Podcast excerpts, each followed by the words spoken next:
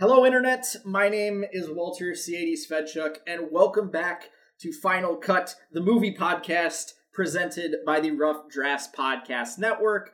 Uh, by now, we are sometime into January. I'm a little confused about timings with everything just because the last uh, few episodes that we did, we sort of batch recorded before the holidays just in case we got stuck uh, in an airport someplace or we just were too full of our prime rib like I was following Christmas. Uh, but we are back kind of on a more regular recording schedule now that the holidays are over and we are kind of into a, uh, a lull uh, as life sort of goes over winter. Um, and that also kind of leads to movies because there has been, you know, a lot of movies that came out right at the end of 2021 that we are really interested in. Uh, but as we enter 2022, there's kind of a lull of good movies in January and February. So we're going back to what we had initially wanted to be the first episode of our return.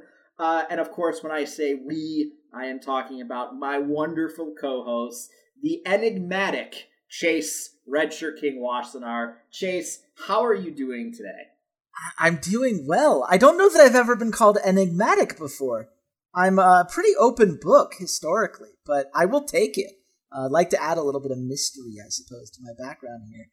Um, I am excited to talk about uh, this movie with you. I, I do think, uh, unfortunately, the world has conspired against us both to uh, make us lose all sense of time and space, uh, and also to make it such that going to the movie theater nowadays not necessarily a thing I want to opt into uh, in a city as uh, densely populated as Los Angeles. So I'm very glad that we have uh, a movie here that I only saw a couple weeks ago, uh, but that I had a lot of fun with, and I'm very curious to see if you landed on the same place that I did. You know, the one thing that sort of confuses me about how we run these episodes is we intro the episode talking about like, oh, it's a mystery what movie we're talking about. and if anyone's looked at the title of the podcast in Spotify or Acast or iTunes or wherever you get your uh, podcast nowadays, it literally says Suicide Squad. Yeah. So I guess it could have been it could be the first one or it could be the second one. It's the second one that that came out uh, back in uh, august of uh, 2021 uh, also known as the good one. I mean was the first one that bad? Yes the first one is awful. There is a wonderful for people who have not uh, who have seen the first one haven't seen the first one either way there's a youtube channel called folding ideas that does a video on the art of editing. He's got a background in film editing, uh, and he it is a masterclass in how truly terrible the editing in the first Suicide Squad is. Whether it's from shot to shot or scene to scene, the whole thing is a nightmare. Largely due to all of the reshoots and re-edits and just a production mess. But it is. Uh, yeah, the first one's terrible. Uh, the second one's great. I had a great time with uh, this one. Yeah, I would say I, I I would I probably like the first one a little bit more than other people do. I, I kind of like parts of it. Uh, but yes, ultimately, uh, Suicide Squad uh, 2021 is better than the first one that they released, and is sort of a continuation of the Margot Robbie Harley Quinn story. Um, but Chase, I yes, I did not watch this two weeks ago like you did. I watched this back in August. I watched this with a group of friends uh, on our normal Sunday D and D night. One of the players uh, was unable to show up, and we still hung out. We watched a couple of movies, uh, and I'd say all in all, it was a good time. Um, but yeah, let's just start brass tacks right at the beginning. What was kind of your your ex- expectations going into it? Did it meet up with it? And ultimately, just kind of a synopsis. What did you think of it? So it's one of those things where when I look at the DC extended universe, it's been such a hit and miss prospect, right? Like I enjoyed Wonder Woman. I enjoyed Aquaman. I really enjoyed Shazam and Birds of Prey, uh, two films that I don't think get talked about nearly as much as they deserve to. Um, but Man of Steel, I absolutely despised. Uh, Batman versus Superman, I thought was near unwatchable at points. Um, the first Suicide Squad, I made my opinion on that clear. The first Justice League, jar of piss is all I have to say about that. Um, there's been a lot of mess. Wonder Woman 1984, a film I'm very glad I didn't see, according to every single thing I've heard about Wonder Woman 1984. So when it came to the universe, there are pros and cons. There are reasons to be excited, there are reasons to be very concerned. But this is James Gunn. And James Gunn is responsible for the Guardians of the Galaxy movies, which are wonderful and are a blast and demonstrate to me an understanding of what makes comics and comic book movies fun. He has a good sense of an ensemble. He's not afraid to get uh, a little bit crass and crude at points, not afraid to, to dip into maybe a, a, a harsher side of certain things. But of course, when you're in the Marvel universe, right, everything's got to be PG 13. You don't have room for things to truly get dark. Uh, and this movie is rated R, which means he can turn up the blood, not quite to the levels of his old like Troma style films, um, but turn up the blood, turn up the violence, turn up the um, the more mature angles here, and as a result, it leads to a film that the more I think about it, the more I might like it even more than the Guardians of the Galaxy film. Certainly more than the second one. I think the first one is very much a toss up for me um, because the first Guardians of the Galaxy film is wonderful. But uh, James Gunn has a really good understanding of how to make group dynamics work, how to make us care about you know so many different characters all kind of bounding around together while keeping the plot easy enough to understand. It takes a, a, a certain amount of craft and a certain appreciation for the medium to make that kind of thing work. And I'm very glad that it does. Um,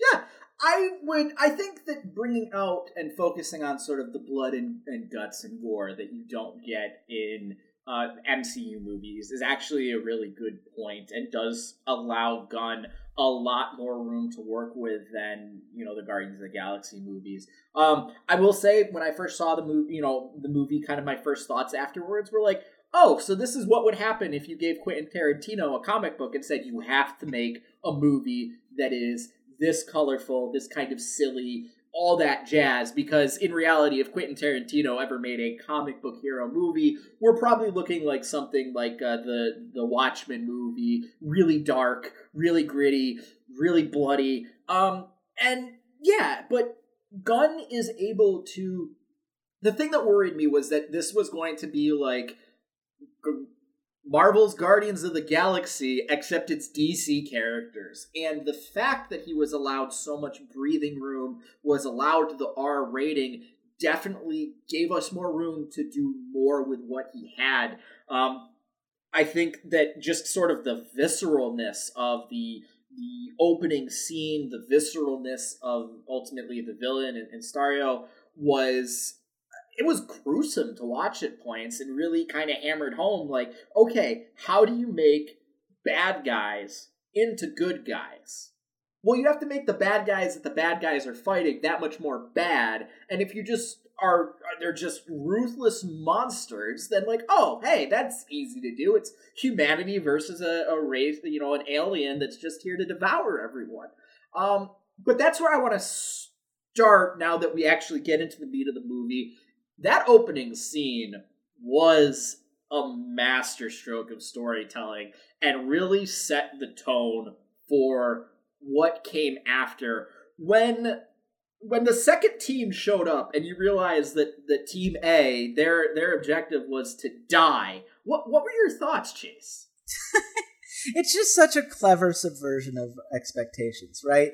Because it's not as if the first crew that comes out doesn't have star power, right? You've got Nathan Fillion involved. You've got Sean Gunn, who's obviously, uh, you know, playing uh, the Weasel, which is just a very silly character. But you know, not all of them are going to make it out, so you can kind of uh, easily justify that. Um, you've got uh, Rick Flag, who was from the first film, so certainly seems like this is a crew that we can get invested in and care about. I think Boomerang uh, Captain Boomerang was in the first one as well, if I'm remembering yep. correctly. You are correct. So we were all ready for this to be like, okay, we're going to have Team A and Team B. And obviously, you'd seen a poster. I knew that Team B was probably going to be a little bit more accentuated than Team A.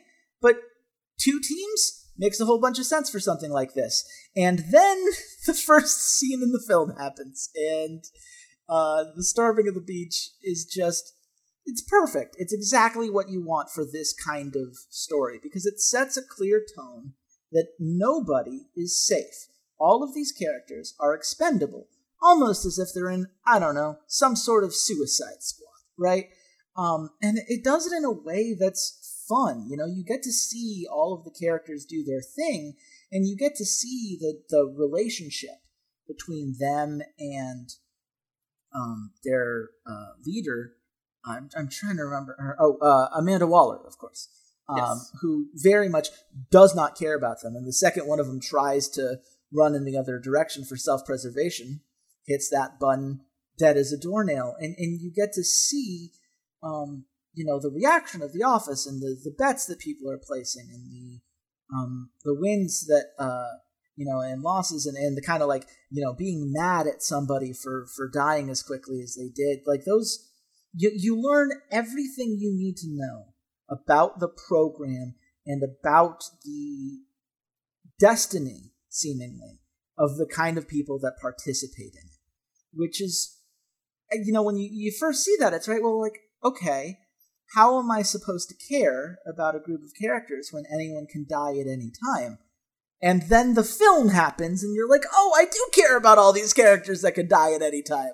Like, it's just really a smart way to set the stage, set expectations, and subvert expectations all at the same time. And I honestly, it was just really damn clever yeah, I, the fact that you are able to kill off Nathan Fillion and Pete Davidson, who were two of the the big like hyped actors uh, at the beginning of the film, you know, within the first 15 minutes. Uh, personally, when they killed Captain Boomerang, I almost shut the movie off because I just love the character kind of uh, broad scope. I love the idea of the character, and I really was hoping that without you know Will Smith, without some of these other characters, and really just kind of focusing like on you have Rick Flag, you have Harley Quinn, and then you have uh, Captain Boomerang as part of that original sort of set. Like, cool, that's a good core to build it around. And then you kill Boomerang, you kill Pete Davidson, you kill Nathan Fillion, you have Harley Quinn captured, and Rick Flag uh, you know, fleeing into the jungle on his own. And then you pan over to the actual the, the good squad, like the squad, because of course Amanda Waller has a plan for everything and contingencies, and wasn't just going to let Harley Quinn and Rick Flag get away with what they did in the first movie in Birds of Prey and what you know the DC universe kind of at large. So it's fantastic that you were able to bait us in, get us all invested into these characters, and then just be like, cool, they're all gone. Now we're going to focus on this and focus on the larger plot of the movie kind of going forward. Uh, casting in this entire movie is brilliant. I think the roles uh, that they picked uh, the, the actors that they picked for the roles make a lot of sense. I like the idea of switching from Will Smith to, to Idris Elba as sort of like Perfect. the main character. Uh, just an excellent choice, I think, because they're a very similar type of actor, but I feel like Idris Elba, you know, as we talked about in um, The Harder They Fall, just brings a little bit more of a like action presence to a movie uh, than Will Smith does nowadays. I I will admit I had a hard time sort of believing some of the action uh, that he had as Deathstroke uh, in the the first Suicide Squad movie, just because that's not who Will Smith kind of is as an actor anymore. Like if this was ten years ago, where we're in the middle of him doing I Robot and I Am Legend and Hancock, then maybe it's a little bit more believable. But just nowadays, I I see his face and the you know the movies with the sun with the sort of uh, I know Disney uh, Disney Plus right now they have sort of a uh, like a documentary series about Earth that he's covering. Like he's just like a friendly face nowadays. Uh, where there's really nothing friendly about Idris Elba. You see him and you go yeah that's a badass dude. He could probably you know fuck some people up. Um, and then John Cena as the foil is when I first found out that John Cena the wrestler was going to be in a DC movie, I I was kind of shocked because I understand he wants to be a Hollywood actor nowadays. He's following kind of the Rock's path. Um, but I was just always worried, like, okay, what kind of version of John Cena are you going to get? Because as a wrestler, he is very, very one note and joking and making, you know, uh, quips about his opponents. And then, like, they're like, hey, what if we just double down on that? And instead of you going up to 11 to be a professional wrestler, how about you go up to 12 to be a psychotic, you know, anti hero? and it, yeah. it was masterful. Apparently, uh, James Gunn told him to act like a douchey, broy Captain America which is just mwah, perfect. That's exactly what we want for a character like Peacemaker. Somebody who's really good at what they do and can be focused on the mission in a way that keeps the plot moving forward, but also has enough of that, like, he's so ruthless and so um, incapable of relating to the gray areas that are natural in people, right? Like, there there's such a, a strong sense of there is my way, which is peace, and there is everybody else, and I will kill anybody that threatens my view of peace. That for a movie like Suicide Squad, like I you could totally see why that character uh, would be a villain that would be in this role, but you can also totally see why that is the character that Waller taps to take on this special additional job to keep this stuff a secret because he will do whatever it takes as long as you convince him that it is for his definition of peace. So you get someone that is both a villain and seemingly has the skill set of like a hero type, but also has that kind of anti hero angle and how he views himself that just it all works and, and it works because john cena is a very charismatic individual. Almost like he got to the place that he did in the wwe for a reason. He's really good on a mic. Um, he understands um, how to kind of uh, play on that. And I, I think in this case again there's enough of a subversion of what you would expect from john cena that even though the character is the kind of person who would totally betray the party at any time, you still don't necessarily see it coming when he straight up kills somebody on his team to try to get this this uh, this plan uh, working the way he wants. Um, it's just really, really well done. The casting across the board in this film, I think, is is great, and and I want to just give uh, some credit as well to uh, Daniela Melchior as the rat catcher, um, who does such a brilliant job throughout this film. Um, one of the more heartfelt performances in this film, and kind of ends up serving as the emotional core in a way that I did not expect coming from the, the rat catcher of all characters. Like, I don't know how many people listening to this are, are huge comics people in addition to movie people, but the rat catcher is not the character that I assumed was going to be the one that I genuinely uh, fell in love with the way that I did in this film. Um, but it's just such a brilliant way of bringing that character to life and, and tying in rats in the way that society views them as disposable and as, as inherently bad in the way that all the characters in the Suicide Squad are viewed. It just it works, and um, you know some of the acting performances there definitely deserve credit for uh, bringing that to the forefront. A- absolutely, and James Gunn has been kind of on record as saying that Ratcatcher is sort of the the emotional heart of this movie writ large. And let's go ahead and actually, I, I do want to talk about her sort of subplot because I am currently reading uh, Jon Moxley's autobiography called Mox. Um, and he he talks very you know very very early on about his father and about how kind of rough his uh, his upbringing was, how hard his dad was a worker, and he tells a story about how um, you know his father comes you know picks him up from from jail after he's you know gets arrested for some reason. He doesn't even really know off the top of his head, and his dad tells him in the car on the way back, you know, no matter what you do, don't forget we're the good guys and he sort of talks about the dichotomy of that being like you know i do dr- I, I do drugs i get into fights on the street like all this stuff. But at the end of the day i'm one of the good guys. And it kind of feels like ratcatcher is sort of like that in this movie that they're a villain they're a thief. It, it, it almost feels um sort of catwoman-esque where I'm a thief and I prefer not to get into a fight. That sort of seems to be her her modus operandi. Eh, but you know, if she has to, she she's as ruthless as any villain has to be.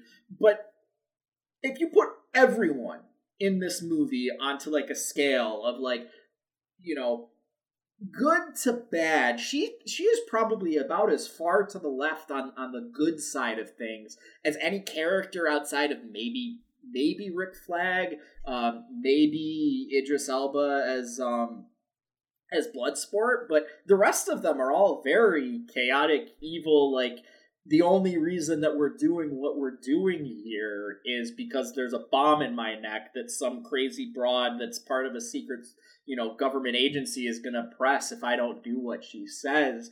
Um what what did you think about sort of the the father daughter relationship that they sort of pushed with ratcatcher over the course of the movie well, first of all, I think Taika Waititi should be cast in more things. I think it's a blast that he came in to to play the dad role, and there's just there's something really beautifully tragic in that story, which of course you get to see in the mirror of the bus as she's kind of going into her backstory, which is just from a film perspective really clever. There are a lot of really clever shots in this film in which you know they end up putting uh, whether it's text for a chapter or whether it's a, a flashback like that, making it work in the universe of the film.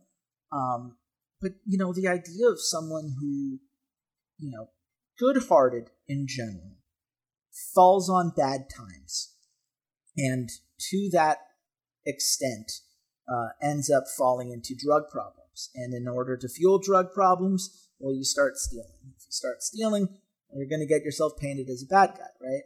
Uh, but ultimately, he is someone as, as a father figure who instills a sense of, of empathy for caring for those who society leaves behind.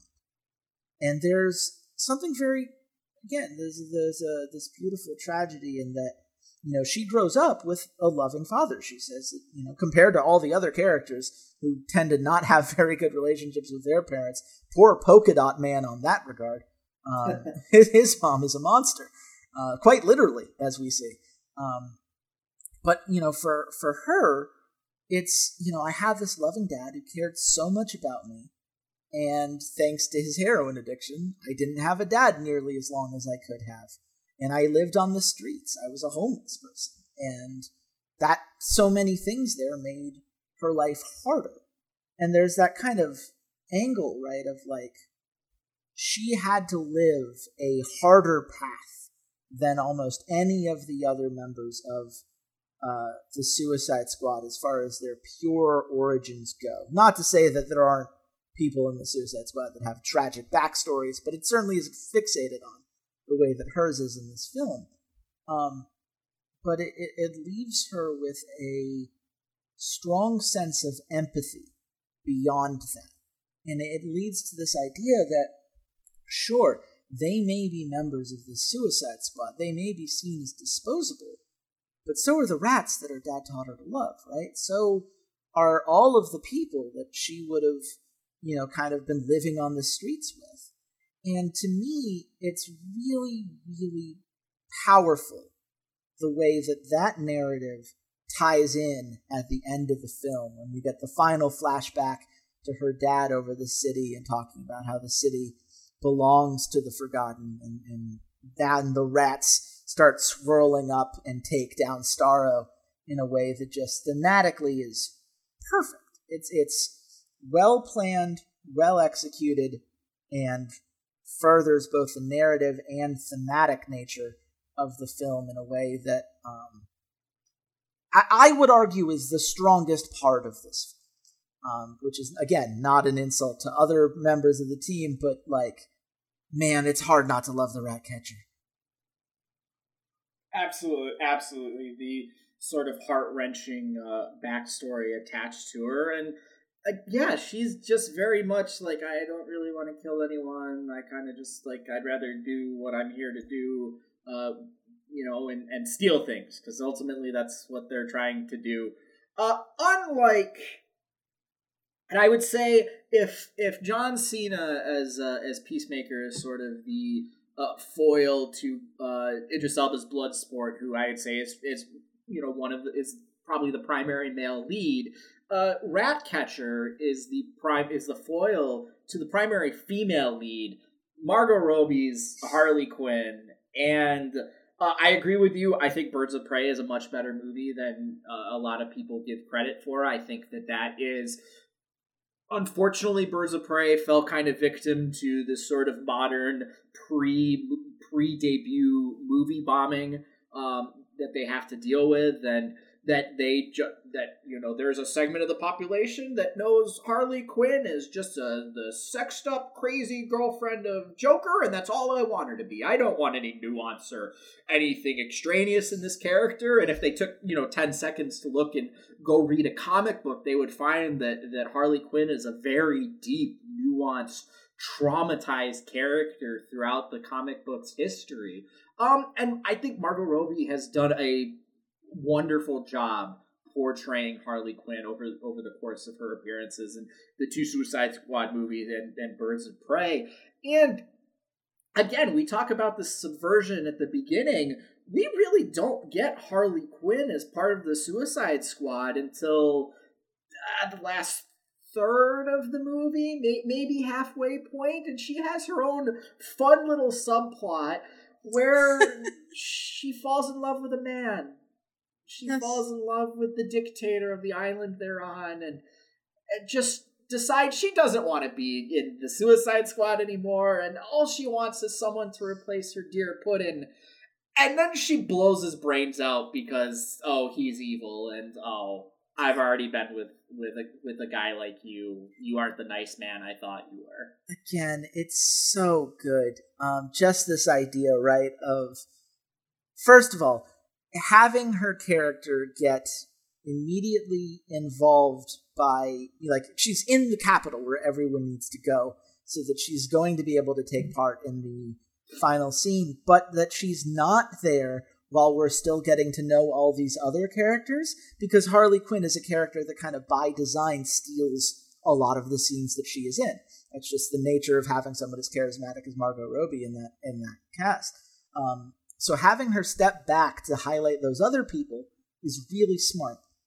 Having her get taken in by the Corto Maltese government and meeting with the dictator there and having that meet cute and the montage of the two of them growing close and and the sex scene of course where they just keep breaking all of the things like it's really fun and really like it's easy to get swept up in it just as Harley is getting swept up in the romance of this and as soon as he starts talking about his plans for, you know, kind of taking over the world, so to speak, uh, she demonstrates a huge amount of character growth. One of the moments that really feels like it pays off the character arc that she had in Birds of Prey, which is an understanding that she tends to be attracted to people that have that mega uh, megalomaniac uh, personality and literally shoots it out of her life. Um, and and the monologue she gives after that of you know recognizing that there's this unhealthy pattern that she keeps finding herself in and that she needs to you know do better for herself it's incredibly um, it, it, it really humanizes the character uh, despite the fact that this is someone who is so ridiculous that she just straight up shoots the guy with this old gun after every like there are so many ways that so many other characters would handle that scene. Of course harley quinn went to just shoot the guy but the you know the harley quinn maybe even of the first film wouldn't have taken the time to be as uh, emotionally invested and see some sort of tragedy in that. That, that there is this uh, cycle that she has to break herself out of it's just, again, really good script writing in general throughout all of this. Um, and I, I, I do think, you know, there are some pacing things that you could point to, and, and maybe the uh, the scene in which everyone plans to break Harley out, and then it turns out she's already out, and we have to have that whole kind of like awkward like anti-climax thing if I were to point to like a weak point in the movie, that would probably be the scene that I would point to. Like, just have her escape, and she meets up with him on the way, and we're good to go because we were already there was so much momentum that she built in her uh, escape out after that moment. Um, kind of slows down a little bit more than it needed to. I'm going to disagree with you there. I think that's actually I understand where you're coming from, as it does feel like a needless scene. However, again, the entire point of like Suicide Squad, the Punisher TV show, all these kinds of things is that you are taking people that are essentially villains. They're they're evil quotation marks and you have to figure out ways to make them sympathetic and turn them into heroes in the audience's eyes. Now, again, like I said, you know, earlier on, it's very simple to do that, where you just put an alien menace, and you could do the entire. Well, we're all, you know, we're all humanity. We all live on planet Earth. We're not going to just bend the knee to some alien and like. You have the uh, the the Loki route of like, well, of course I'm going to bend my knee to some alien. I'm a bad guy. Like I'm going to go to the winning side or they just like they you have the DC Legends of Tomorrow uh, Arrowverse where they kind of begrudgingly all work together. This is a scene that allows you to build sort of that humanity into these characters because again, let's face it, like they very easily could have just let been like, oh, you know, Harley Harley's gone, like, well, we got a mission, guys. Remember, if we veer off the mission, that little bomb in the back of my head is gonna, you know, blow up because Amanda Waller is a stone cold bitch, like, I'd forget her. And they don't. They instead come up with this convoluted strategy and convoluted way to rescue one of their own. And sure, could they have instead, like, instead of even having them enter the building, could they have been, like, shot the grappling hook up and been like, all right, guys, you ready to go in? And, like, her push like come down the rope instead and boom that makes it a little bit quicker?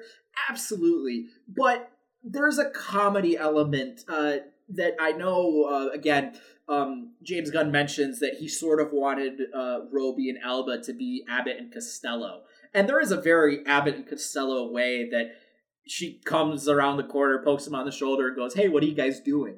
Like there there is something that is very kind of joyful in that comedy which I, I laughed. It's to pop a laugh. That's all it's for. It's to pop a laugh. It's to be like, hey, we were all gonna we were gonna risk our lives to save you, knowing basically nothing about what we were coming into, and like, oh wait, we should have known you. Yeah, like of course you can take care of yourself, and you eventually were gonna get out.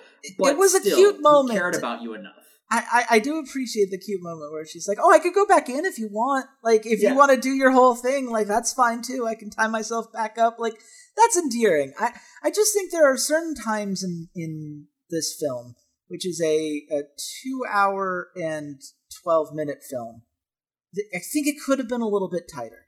Uh, I think there are some moments uh, that are clearly there. Um, you know, purely for for style or, or purely for uh, a joke that doesn't quite land as hard as, as all of these other moments. And I, I just I, I feel like the movie could have been just a little bit tighter, and if it had been, it would hundred percent be the uh, my favorite of the three superhero films that James Gunn has made. Like that would have been there. There were just a couple moments where I found myself waiting for the next scene to start in a way that I don't think that I had when I was watching Guardians of the Galaxy. But I would say in this film, the things that I was looking forward to uh, were things that I think were a little bit stronger even than Guardians of the Galaxy. And maybe some of that is just that Idris Elba is immediately more captivating than Chris Pratt. Like, Chris Pratt's funny, I get it. Um, controversial for a lot of reasons not a thing that I, I, I care to get into at this time.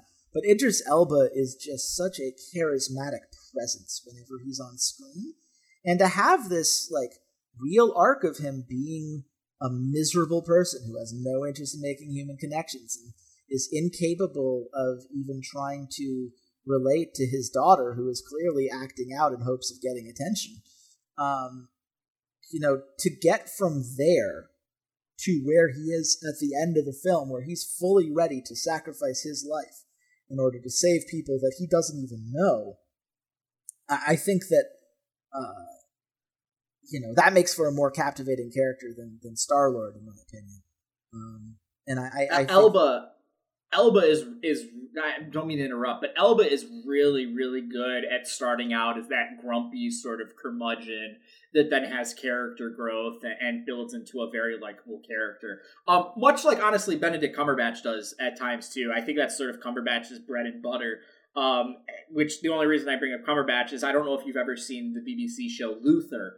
Um, that mm. Idris Elba plays like this grizzled detective that's solving like murders and, and it's, it's kind of grisly but he does that he had he's this very like closed person that gradually over the series does open up befriends you know this child that was part of one of the cases and, and so on and so forth but that does seem to really be like elba's he's either like i'm just a stone-faced action person or I have this very nuanced. I start as stone faced action person and then turn into a very lovable, likable character by the end. Yeah, it's it's really well done. Um, I, I think honestly, uh, it, it, it says a lot uh, that we've gone uh, this far in without having to really touch on too many. Like the the the plot here ultimately is wild in that Starro exists and is the main thing that everyone's worried about. Like Starro is such a wild character to pull for a film adaptation. Someone that I didn't think we were ever going to see on the big screen because it's a giant starfish that takes over people's brains. It's just kind of goofy by design.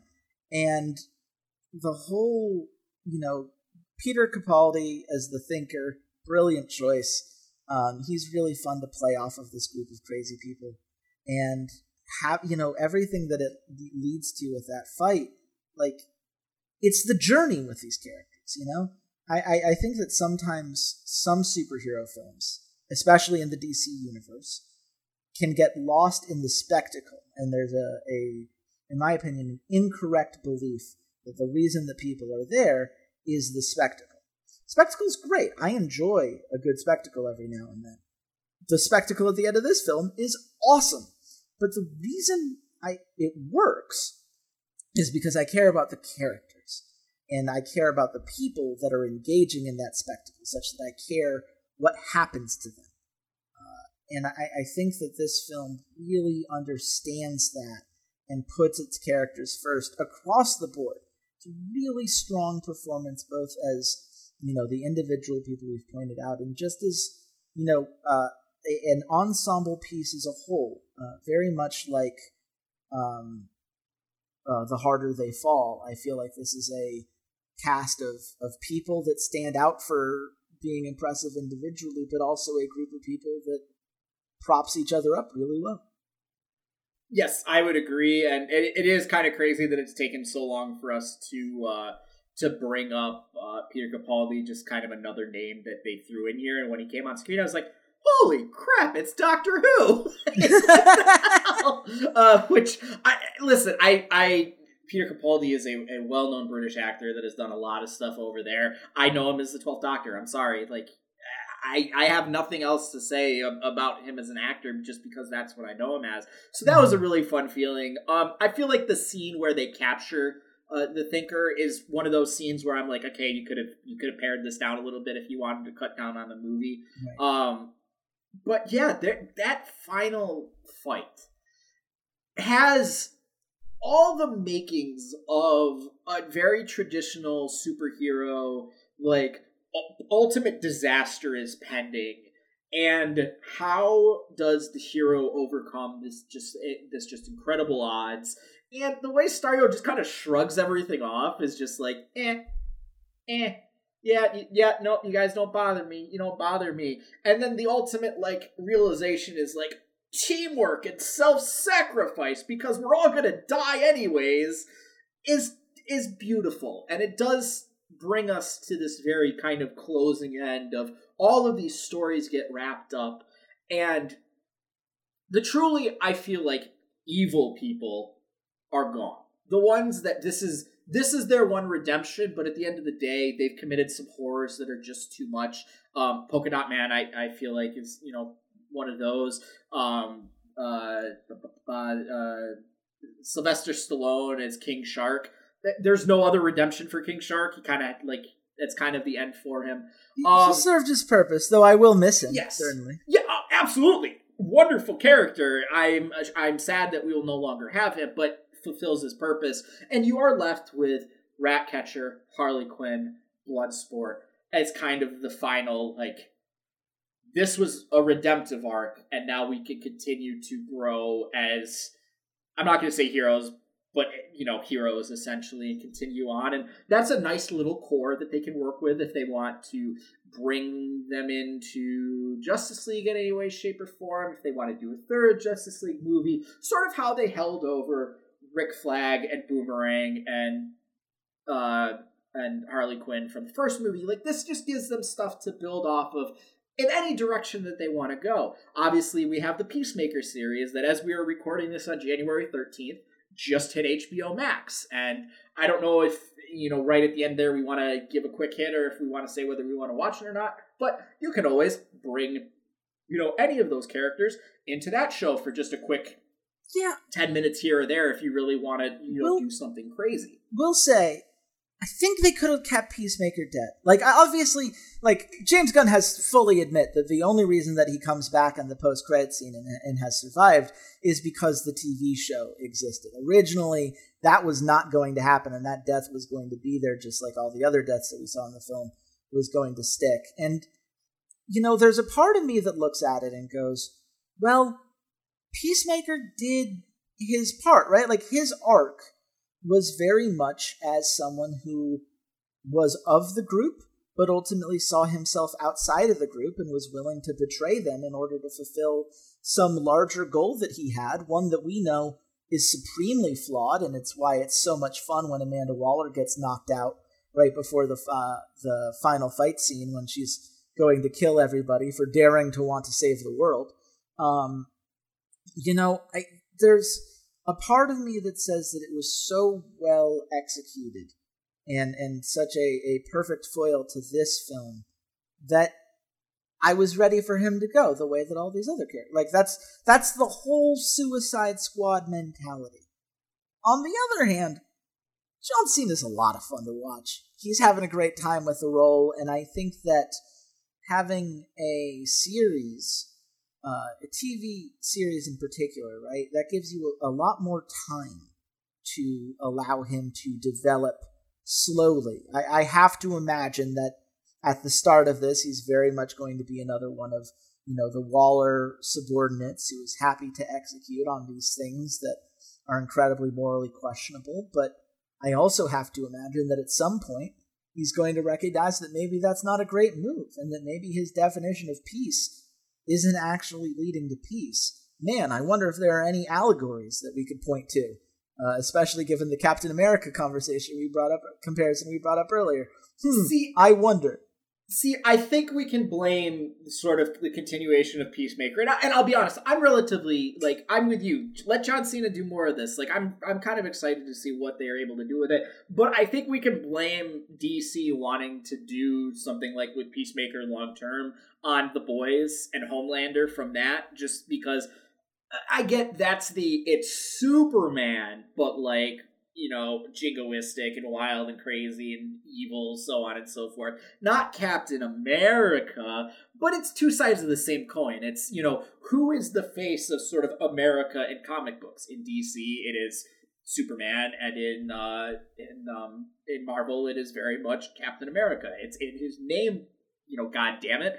So I think you could probably place a little bit of the blame there, and you could probably place a little bit of the blame on the success of Deadpool that is very much the commercials that I've seen for Peacemaker, and even you know Peacemaker in the movie is very much a Ryan Reynolds Deadpool, minus some of the fourth wall breaking. It's just like I do what I want because I can, because that's what my character's written to do.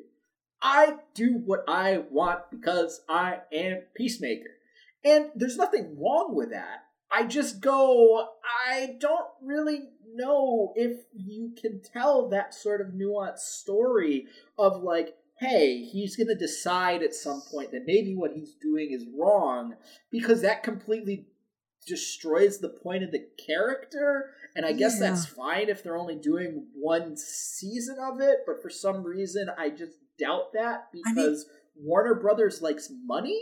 I guess you could go the Punisher angle, right? Where like he's empathetic but never quite, you know, has that kind of tragic flaw where he can't see the unintended consequences of his actions, and when Right, realizing it only beats him up. Like, But Punisher has has a sympathetic backstory, and, and hey, maybe Peacemaker does. I know very little about the character beyond what we have, you know, seen mainly in this movie and the couple of trailers I do. Maybe they'll talk about how his mom and dad, you know, were were drafted in some crazy war, or were Red Cross members that were serving in Kosovo or something. I have no idea, but I don't I don't get that from how the character's been portrayed in Suicide Squad and what I see in the trailers for Peacemaker. I I don't think that's what's going to happen. I think it's just going to be wild and crazy. Hey, John Cena, let's go kill a bunch of people. Okay. And again, nothing wrong with that. I love a good action TV show, movie. You know, it can be junk food. Not everything has to tell the super nuanced, uh, character growth driven story. Um, but like that's my expectation for that Can show. I- I'm not going in there. Can I read uh, a couple sentences about his uh, Peacemaker's fictional biography from the comics? Sure. The post crisis on Infinite Earths version of Peacemaker differs slightly from the pre crisis version. He learns that uh, his peace through violence efforts were the result of a serious mental illness brought on by the shame of having a Nazi death camp commandant for a father. He believes his father's spirits haunt him continually and criticize his every move, even as he tries to live down his past. Now, I don't know if that's the direction they're going to go with this, but I am so fucking down if that's the direction that they go with this. I am in. That sounds awesome. I think invoking Nazis in the year of our Lord 2022 is a little bit of a risk when there's a particular audience that probably uh, wants to watch Peacemaker and maybe crosses over with neo Nazis. Yeah, but see, here's the thing. Those are the people that tried to get James Gunn fired, and it didn't fucking work. So I, I don't know that that's necessarily the concern. I, I, again, it's the first episode aired tonight. We do not know where it's going to go, and I am not trying to. Uh, if I am factually incorrect, I'm sure the internet will tell me. The internet is very good at correcting people who are wrong. Um, but I just, I, I think that would be a fun angle, and it's the kind of thing that seems very James Gunn to me, right? James Gunn is not afraid to throw punches. Um, he's just typically, you know, he's best known for things in which he's working under Marvel, and kind of have to throw, hold a couple punches back if you're doing a PG thirteen film. So And you know he has, and he has done the sort of "my father is a monster" type trope in Guardians of the Galaxy 2, which I like a bit more than you, and I'm sure Kurt Douglas is very upset with your sort of diminished thoughts of his project. yeah, it's I'm so in. I want I want that to be the origin so bad. I I'm sure there are other versions of the character too. That's the one I want. Ah, Well, you know, we're talking about Peacemaker. Why don't we kind of expand things here and, and let's talk about the DC expanding universe just a little bit. Because they have not done much recently. Uh, it's really felt like it's kind of been in a holding pattern, as I feel like a lot of studios are with uh, with what's been happening Yeah, with COVID. I was gonna say, did anything happen last year that would have caused that? I mean, that I comes don't to mind. like, hey, I don't know. Marvel pushed back Morbius for six months because of COVID and potential of movie theaters shutting back down, which is like cool. I mean, now I guess I go in the summer to see Jared Leto maybe not shit all over himself. Um, yeah, Maybe. but yeah, it seems you know. Again, we're talking about this movie, you know, months after it came out. Pe- you know, Peacemaker's coming out right now, and at the beginning of March, we have sort of a Batman reboot with Robert Pattinson uh, and Colin Farrell is sort of kind of the, the lead actors in that movie. Um, so you know, let's kind of take a pause. And what have we thought about the DC movies, kind of in general? I know at the beginning you sort of gave a quick little rundown, but where where do you see them going from here? Well, you know, we're we're moving a little bit past the Zack Snyder era of the DC extended universe, which I know there is a very vocal part of the fan base who is really bummed about that being the case. But as someone who is not a part of that fan base, I'm very excited to see a much wider range of, of directors and, and producers kind of, you know, writers take on some of these characters.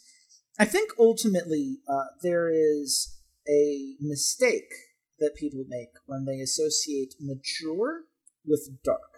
This is a very mature film, The Suicide Squad. It is it tackles some very difficult themes, but it is not a film I would describe as dark, right? Like it has a, a lightness to it, it has a sense of joy, it has a sense of you know, belief in people and characters in a way that is fun and satisfying, and you want to see these people succeed. Shazam understood that. Shazam is a perfect example of a film that that kid went through some shit, man, but he came out the other side because there's this um this understanding of a humanity that that it can grip back onto. And I feel like the DC projects that I've disliked are the ones that try to remove themselves from that sense of joy, from that sense of wonder, from that sense of uh, of empathy. Really, Man of Steel is a very cold film. Justice League is a very cold film, and it's not to say that there can't be films that really focus on those darker emotions, but one, probably superhero films kind of inherently silly concept, right? Like there's a, a certain level of, of disbelief that one must accept in order to be interested in the genre at all. You know, I you, no one watches Superman without understanding that he's an alien baby Jesus, essentially, right? Like that's a silly concept. We're allowed to acknowledge that, that is a silly concept. Um, but I, I, I think that at least more recently, because they're doing a better job of allowing individual directors to tailor characters and, and tailor certain stories in a direction that they find most interesting, I, I think we're, funnily enough, getting to a point where uh, these DC films uh, have at least an opportunity to have more heart to them than, say, Eternals fucking did, right? Like Eternals is a, an example of a film made by a director that I like, um, but a film that felt very uh, soulless at the end of the day because of the, the trappings that a Marvel film kind of requires at this point.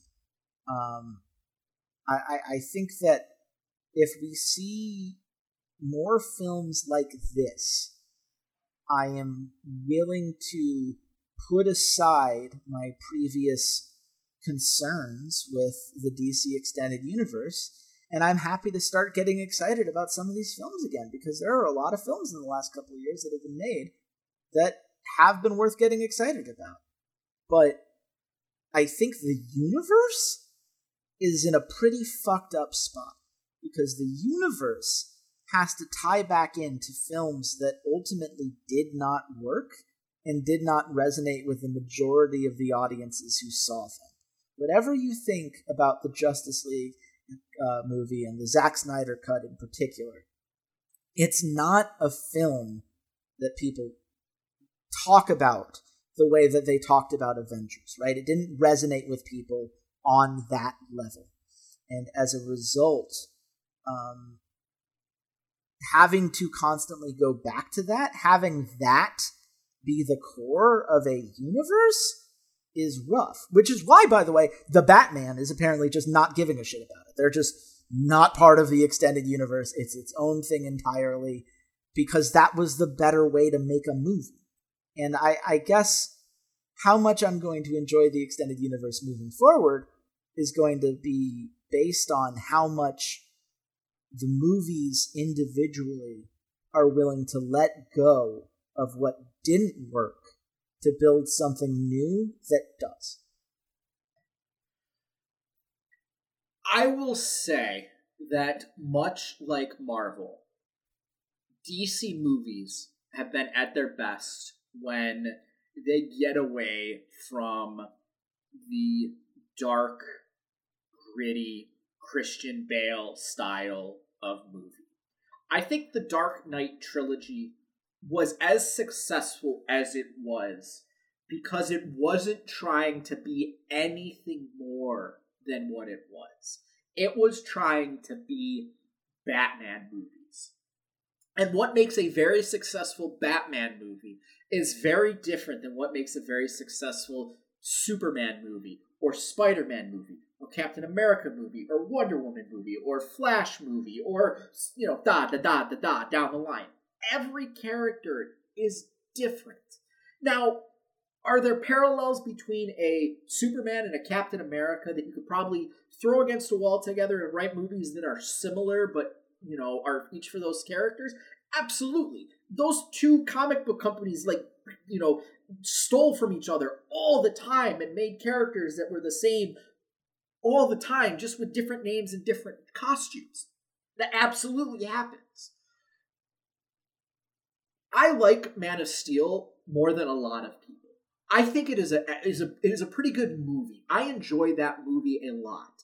I don't enjoy it as a Superman movie though. I look at that and I watch that movie and I go, if it wasn't Superman, this is a this is a fantastic, you know, with great power comes great responsibility style growth movie. The you know hero's journey, the archetype hero's journey. That is a fantastic movie in that regard.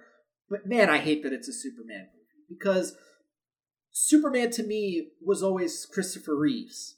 It was always kind of smiley and kind of lighthearted and so on and so forth. I think that's why some of the early Batman movies in like the 90s uh, and into 2000 struggled with an older audience is because to them Batman was always Adam West. But by the time it got to me watching, you know, uh, Christian Bale play Batman, I, we had sort of these kind of darker tones with Michael Keaton. Uh, I ignore that George Clooney ever played Batman because that is a horrendous movie and, and honestly should be scrubbed from the record and removed from the Library of Congress if it's even in there. so when you know Batman vs Superman came out, it was we were already kind of predisposed to want to see one of these grittier, kind of darker movies, and even Marvel was kind of you know, we think about those early Marvel movies until really they hit Captain America. Iron Man is a very dark palette. Um, I think uh, you know across the course of the movie, there's a lot of very kind of underlit scenes. You know, obviously him in the in the caves in Afghanistan. I think his final fight is a very dark kind of coloration. Um, I think the the first Thor movie kind of matches that as well. Although so much of it happens outside during the day that I guess it doesn't feel as dark with a blue sky behind it. But then Thor, the you know Thor two, the Dark World is is like the dark is literally in the name and it kind of took Guardians of the Galaxy. I mean, even even um, the first Avengers movies does have a very kind of dark kind of palette to it. Again, until the final scene in New York, where now we're a team, now everything is bright and shiny, and there's hope. But until we get to Guardians of the Galaxy, we really don't have sort of the other side of the coin when it comes to superhero movies of this more like light-hearted, neon colored, bright, funny jokes all that jazz. And until until DC hit on Suicide Squad, which was I, I released right around the same time as Guardians of the Galaxy, they didn't have that either. And despite all the sort of darkness in that movie and very dark subplots and and again the color scheme and everything, they did have the jokes.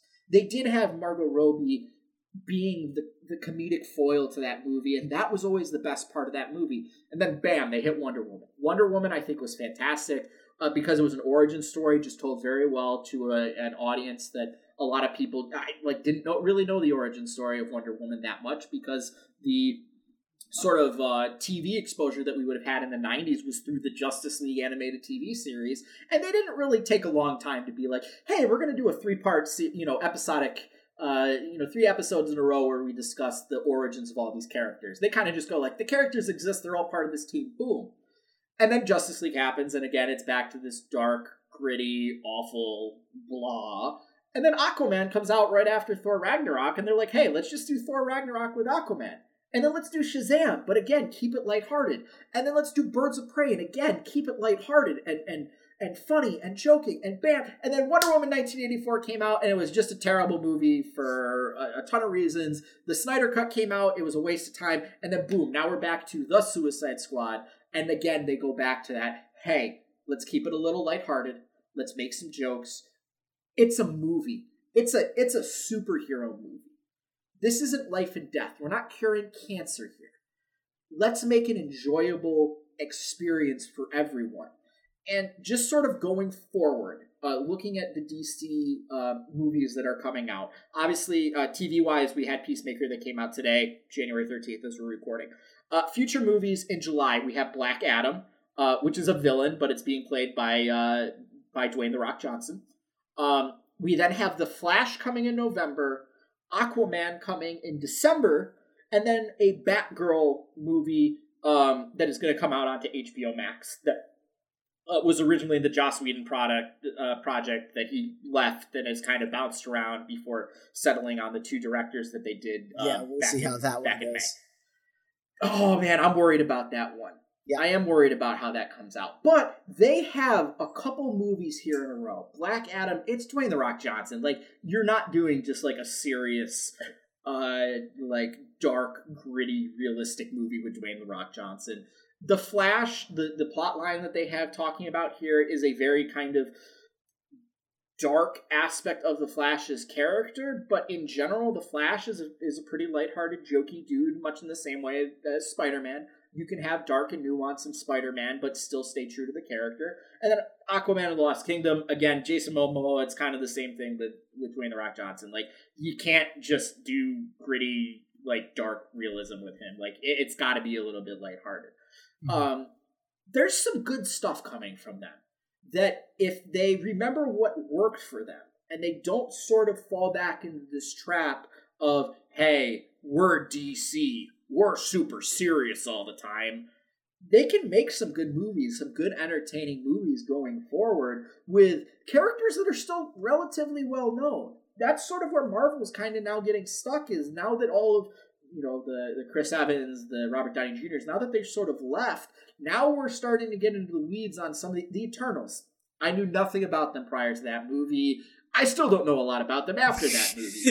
now they're starting to, you know, starting to pluck at the margins and see who can we pull in here and there and there. Where DC still has a lot of weaponry when it comes to recognizable characters that they can pull out. They've got Martian Manhunter. They've got Hawk Girl. They've got um, Static Shock that I know has been discussed at some point. They've got Supergirl. They can do a whole bunch of stuff with with Robin and Nightwing and Deathstroke and all of these things that are all well known because we all grew up in the '90s and watched you know the Justice League uh, TV show. And then you can start pulling in the Zatannas of the world and and so on and so forth. So they have a lot of depth there that they can work with.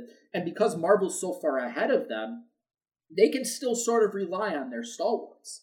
That's why, as much as with the Batman coming out with Robert Pattinson, I think it's actually probably good for them that they're not folding that into the DCEU. Great choice. 10 out of 10. I, Should not I, feel the need to force it if it doesn't work. That's fine. Right. No one cares. It's fine. Right. If the movie's good, that's all anyone's going to care about. Exactly. Because I look at it this way. I feel that this the Batman, they want to be dark and gritty. That's that's what everything looks like with it. Is they, they we want to tell the dark, gritty Batman story because that's what worked with the Dark Knight trilogy. Guess what? Christian Bale would be a terrible Justice League Batman. Because Batman in that isn't like dark and gritty. He's just like, I'm the wealthy accountant of the group that's like, I'll keep spending money, but I'm upset about it and like you have kind of this dichotomy friendly rivalry between Superman and Batman about who's in charge of the Justice League. Like Christian Bale's Batman would not fit into that at all. Like I can't imagine Christian Bale like trading quips with the Flash. Like that's just never going to happen. So go ahead, do your dark gritty Batman thing. You know, let Robert Pattinson do what he can do. I I don't know if it'll be good or not. Um build up the other members of Justice League and then you can have a reboot of Superman and you can have a reboot of Batman. Because at the end of the day, you can't have a Justice League without Superman and Batman. And the two experiences that we've had of of Superman and Batman and sort of the Snyderverse, they don't cut it. And it's a bummer because Henry Cavill was so good. I, I thought he was a perfect choice for that casting. But again, I wish it wasn't a Superman movie. I, I wish it had. I wish it had been uh, Hancock. Like it could have been just a no-name super, uh, no-name superhero. That's oh, absolutely oh, what you could have done instead. I mean, I would have much preferred Hancock to Man of Steel too. Uh, I'm a lot more down on Man of Steel than you are, but I think that's another uh, uh, another story for another day. I do want to just kind of to put a button on this. Um, someone who's I'm forgetting right now uh, once made the point to me that the difference between Marvel and DC is that Marvel superheroes are people trying to be heroes, and DC heroes are heroic figures trying to be people. And I think that this film and Suicide Squad and all of the films in the DC extended universe that I have enjoyed understand that. At the heart of DC, when it is at their best, the thing that separates DC Comics from Marvel Comics and makes their characters so engaging is that we know how powerful they are. That's never the conflict. It's about how to, given that state, humanize yourself. And I'm sure there are going to be examples that people can point to of, uh, you know, uh, uh, ex- you know, uh, there are going to be examples that people can point to uh, from both sides of them doing what I just described the other company doing. There will always be exceptions to every rule.